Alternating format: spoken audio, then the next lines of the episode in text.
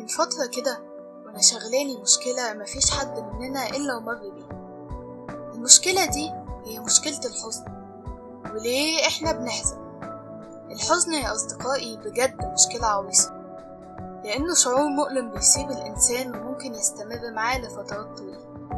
مش بس كده ده بيحول حياته إلى جحيم وبيشل ملكاته وقدرته على العطاء والتقدم في الحياة. سألت نفسي إحنا ليه وإمتى بنحزن؟ حاولت أحلل كتير من قصص أصحابي وقصصي أنا شخصيا عشان أوصل للإجابة. واكتشفت إن حزننا دايما بيبقى سببه مخالفة التوقعات. يعني مثلا لما ماتت جدتي حزنت عليها لأني كنت أتمنى من جوايا إنها تعيش طول العمر. حزنت برضه لما اكتشفت إن واحدة صاحبتي فيها صفات مش كويسة وده لأني كنت قربتها مني أوي. وتوقعت إنها تبقى من أصدقاء العمر. لكن بنوع من الإنصاف سألت نفسي برضه طب لما إحنا بنزعل علشان القدر خالف توقعاتنا هل معنى كده إننا عاوزين قدر على قد توقعاتنا وبس؟ يعني ببساطة حياة من غير مفاجآت.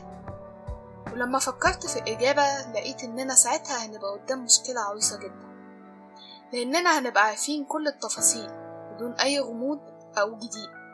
وهنا هتتوقف عندنا الرغبة في الفعل والتغيير هديكم مثال. هو ممكن حد يشتري تذكرة سينما عشان يتفرج على فيلم. عارف تفاصيله كلها بشكل مؤكد؟ هو ممكن بس أكيد هيكون عاوز يروح السينما عشان ينام. الحزن نعمة كبيرة من عند ربنا. صفة بتختبر فينا الإنسانية والقلب الحساس.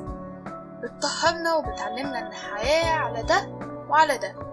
يعني يوم حزن يوم فرح والمتعة إنك تعشق فيها توترها الحقيقي وتعيشها وانت بدون مكتشف.